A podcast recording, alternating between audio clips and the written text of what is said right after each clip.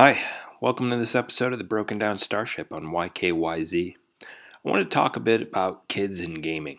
I'm talking young kids here, like two to four year olds. I know a lot of parents who buy their kids uh, little tablets like Kindle Fires. They have educational games on them as well as the usual suspects of non educational games.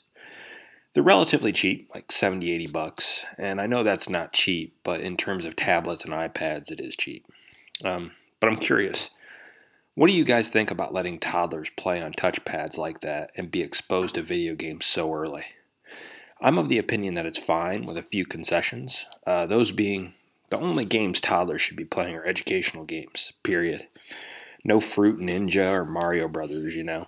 Uh, the tablets can also be used to have digital books and videos, so again, as long as they're educational, I have no problem with it. Of course, I don't advocate just tossing your kid a pad and then plopping down to watch TV.